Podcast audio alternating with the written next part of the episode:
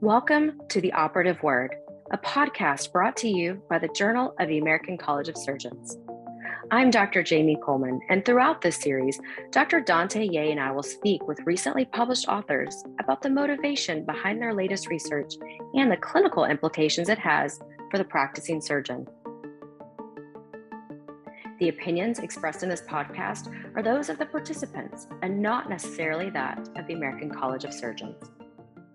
Welcome to The Operative Word, a podcast from the Journal of the American College of Surgeons. I'm Doctor Dante Yeh, one of your co-hosts for this series. In this episode, we'll be taking an in-depth look into the current article, Analyzing Impact of Multimorbidity on Long-Term Outcomes After Emergency General Surgery, a retrospective observational cohort study. I'm honored to be joined by the lead author, Doctor Claire Rosen, M D, from the Hospital of the University of Pennsylvania. Claire, thank you for joining me today. Before we begin, do you have any potential conflicts of interest to disclose? I do not. Thank you so much for having me. Um, our work was funded by the National Institutes on Aging through an F thirty-two and an R O one, but we have no financial disclosures. All right, great, thank you. Doctor Rosen, can you give us a brief summary of your study design and describe to us your main findings?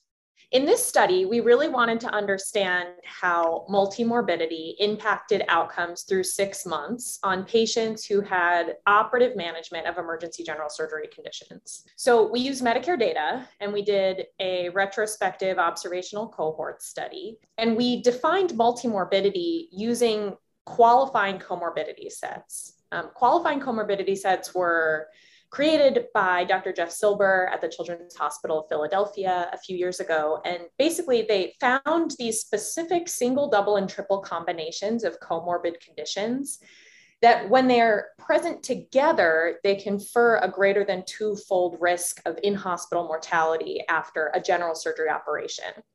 So some of our prior pilot work um, supported this current study, where we were applying that definition of multimorbidity to a national cohort and looking at outcomes beyond just inpatient mortality, but looking at outcomes like inpatient mortality, readmissions, discharge destination, use of dur- new durable medical equipment through six months after their emergency general surgery operation. We found in this study that patients who are multimorbid and who have surgery for an emergency general surgery condition have higher risks of death, not only during their index hospitalization, where they have a three-time odds of in-hospital mortality, but they also have higher risk of death through six months after surgery.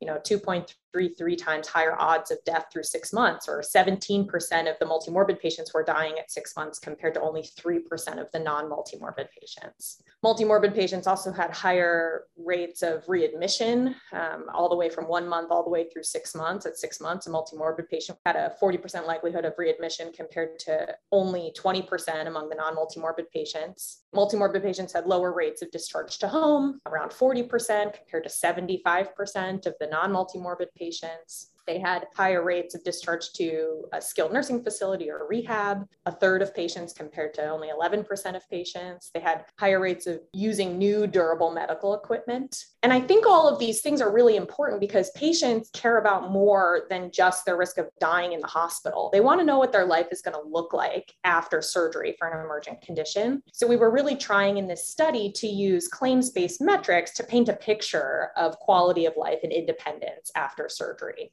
I think the other thing important to point out is although the non-multimorbid patients didn't have a specific combination of comorbidities to satisfy a qualifying comorbidity set, the majority of those patients still had multiple comorbidities. So this study really showed us there's something about the way that specific comorbidities interact that wind up influencing a patient's overall risk for poor outcomes after um, surgical intervention. Great, thank you for that summary. Yeah, I, I personally was not familiar with this qualifying comorbidity set until I read your manuscript, but I, I went back and pulled the reference that uh, of the original validating data set that you guys did, and I thought it was really interesting. So the, the table here says that there's five hundred seventy-six qualifying comorbidity sets, and you listed about one hundred thirteen in that prior publication, and it's, it's really fascinating to see. Like, for example, which is more comorbid, the combination of heart failure and thrombocytopenia, or the combination of diabetes and pneumonia, right? Like I, as a as a clinician bet, at the bedside, I had no idea, like, which is which is worse to have, atrial fibrillation with C O P D or peripheral vascular disease and coagulopathy, right? So this, you know, this, this study that you reference is, is really fascinating, and I, I really like it. The, um, the two things that I really liked about your study are that, number one, you you looked at the outcomes all the way out to six months. And I think that's really important because our outcomes don't just end at hospital discharge, right? So we need to be following these patients out six months or even longer. Uh, and I think you give a more realistic picture of what their uh, long-term, longer-term out outcomes will be. And secondly, you didn't focus only on mortality, right? And and so we're we're really starting to understand now that there's so much more to life than simply surviving. And uh, when I've met with families, you know, in the I C U or or um, you know, in the pre-op holding area, and some patients, right, will will value life no matter what it is, as long as they're drawing breath. Whereas others, if they can't be, you know, the patriarch going out and chopping wood and and supporting the family, uh, they they it's not a life worth living to them. And I think that your study really teases apart some of the nuances that um, that go into this sort of complicated decision making. Yeah. Do you are you aware? Um, has anyone actually surveyed patients themselves about the relative weight that they assign to these non-mortality outcomes, such as discharge to a nursing home or being dependent on a walker? Yeah, so, you know, our group has not yet surveyed patients, but when you review the literature, and we've talked to some of our colleagues, there is a body of work, mostly qualitative studies, um, that look at what patients want to know. Some of them say patients want to know more than we tell them. They don't really, I mean, yes, obviously death is important, but they they care about honesty from, from their surgeons. They care about knowing what their life looks like after surgery.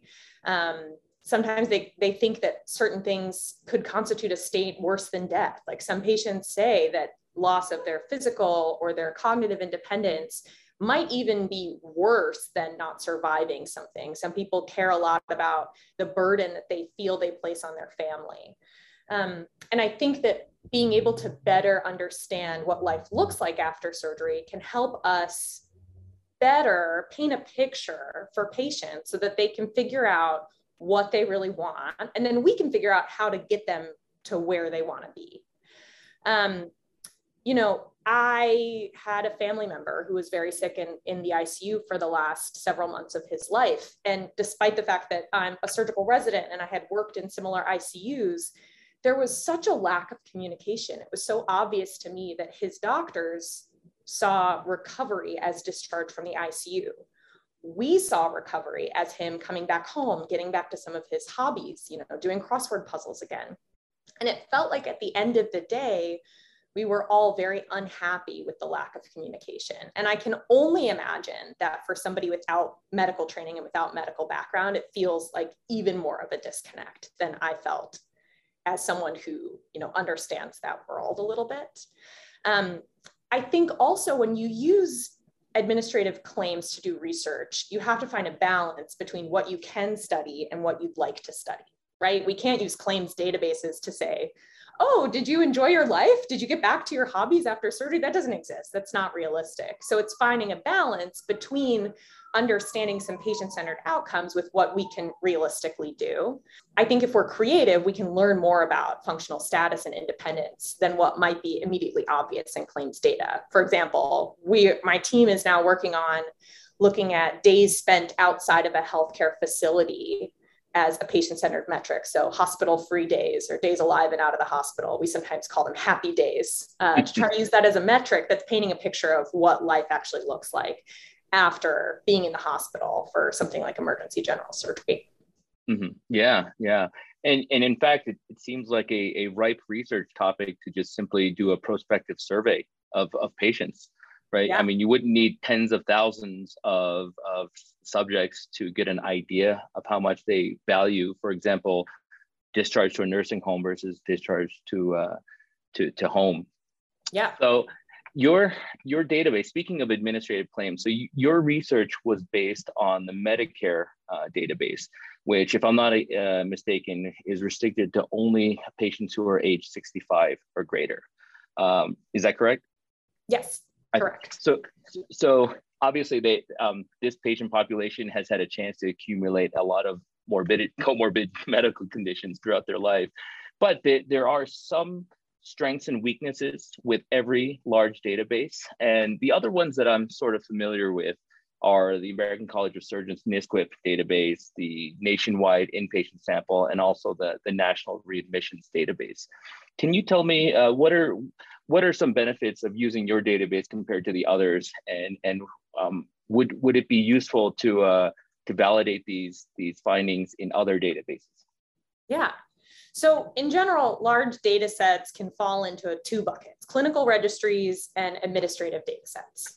Something like the A C S NISQIP is a clinical registry, and it provides valid and reliable outcome measures up to thirty days postoperatively, with more limited information on patient attributes and little, if any, information on the setting in which care is, is provided.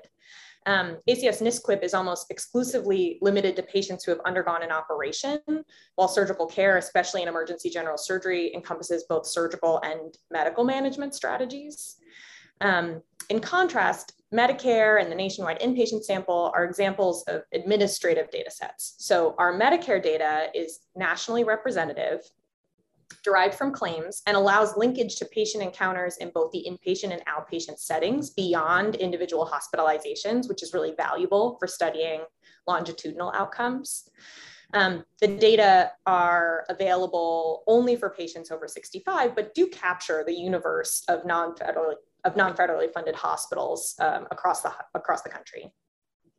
Many Medicare data sets also include information about prescription drugs and durable medical equipment use to give us more of an insight into patients' lives and clinical status. Um, the Nationwide Inpatient Sample uses discharge data and a weighting system to approximate national norms based on a convenient sample of hospitals, but doesn't actually sample all hospitals, and it can't be used to follow patients longitudinally.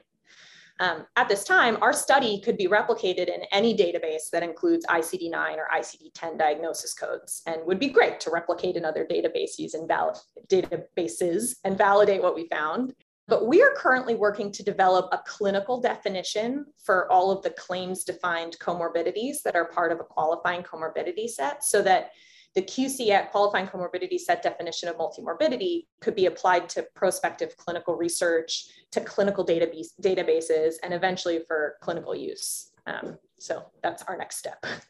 Awesome, awesome. Yeah, that sounds like it's going to be a very useful uh, research tool moving forward. So, so just so I, um, you know, can can understand clearly. So the Medicare database is useful because you can actually track the patients before their hospitalization. You can see what diagnoses they had in like the year before they were hospitalized for whatever emergency general surgery indication that they had, right? Yeah. And furthermore, you can track them long after discharge, beyond the thirty days. That is a, a, a limit for some of the other data sets. And also you have these more, um, the, these non-mortality out outcomes such as durable medical equipment. Yeah, exactly. And especially being able to track a patient's comorbidities before hospitalization, I think, is so important so that we don't confuse a comorbidity with a complication or something that's new after surgery, especially Absolutely. Things like, you know, requiring home oxygen or having kidney failure. Those things can happen after a major physiological ins, you know, insult, especially to an older patient. So keeping that separate and making sure that we can see what a patient looks like before they come in with their diagnosis. Exactly. Yeah, I think that's a great strength of the data set that you used. So the Medicare population, how do you think that they differ from, for example, patients who are aged greater than sixty-five who have private insurance? Do we know, do we have that answer out there already? Not quite. So I think the biggest benefit to Medicare data is that ninety-five percent of the eligible U S elderly population is enrolled in Medicare coverage, which offers us an enormous and comprehensive population. And I think it would probably be unlikely that an older population that's insured definitely would see a different result. That being said, just under forty percent of adults over sixty-five do have private insurance. So it would be great to extend this type of work to both privately insured and younger populations that could still mm-hmm. be multimorbid, to see how things play out. Yeah, yeah. I can imagine that a forty-year-old with atrial fibrillation, diabetes, and peripheral vascular disease may be slightly different risk than a seventy-five-year-old with those same comorbid medical conditions. Yeah. Okay, so how do you envision using the results of your study to inform clinical care at the bedside? Well, I think that this study was a huge step forward in applying the Q C S definition of multimorbidity and could give surgeons something important to think about. If they recognize that a patient's multimorbid, maybe that should flag something in their mind, like, oh, this person could be at a specifically higher risk for, you know, dying, for needing to come back to the hospital, for maybe not going home, than they would had they just had multiple comorbidities and not be truly multimorbid. They did not have that specific combination. That being said, I think that our study still lacks a lot of the granular details that I'd like to see in future work. You know, we're looking at multimorbidity as a binary, but what about the specific qualifying comorbidity sets? Like, what's the risk that goes along with each individual combination of comorbidities? How does this look for individual emergency general surgery diagnoses instead of the condition buckets that are commonly used in, in this type of research and what we used in our study? I think that would really be the best way to move forward in applying this clinically. My pie in the sky, great idea, or like perfect future is that an electronic medical record will look at a patient's past history and, and give a flag and say, hey, this patient's multimorbid. Are you aware that it could be associated with this type of risk, so that it takes some of the activation energy out of a provider's recognition, but could still really valuably inform their decisions and inform the conversations with patients? Absolutely. Yeah. And, and we have to take those data-derived percentages and metrics and sort of apply it to the individual case, right? We have to place it within the patient's own values and, and what they want out of life, which is always a challenge when we're armed with the statistics and the data, but we also have to listen to the patient. Yes. So as the U S population ages, uh, Doctor Rosen's research is an important addition to the growing body of research describing the outcomes of older patients with frailty and multiple medical comorbidities. By reporting the incidence of patient-centered outcomes other than mortality, we clinicians are better prepared to counsel patients and their family members both before and after surgery. I really enjoyed reading this article, and I encourage all of our readers and listeners to read it as well. Thank you for listening to The Operative Word. Please send us any feedback at postmaster at f a c s dot org. Thank you for listening to the Journal of the American College of Surgeons Operative Word podcast. If you've enjoyed today's episode, spread the word on social media by using the hashtag J A C S Operative Word. Subscribe to The Operative Word wherever podcasts are available, or listen on the American College of Surgeons website at f a c s dot org slash podcast.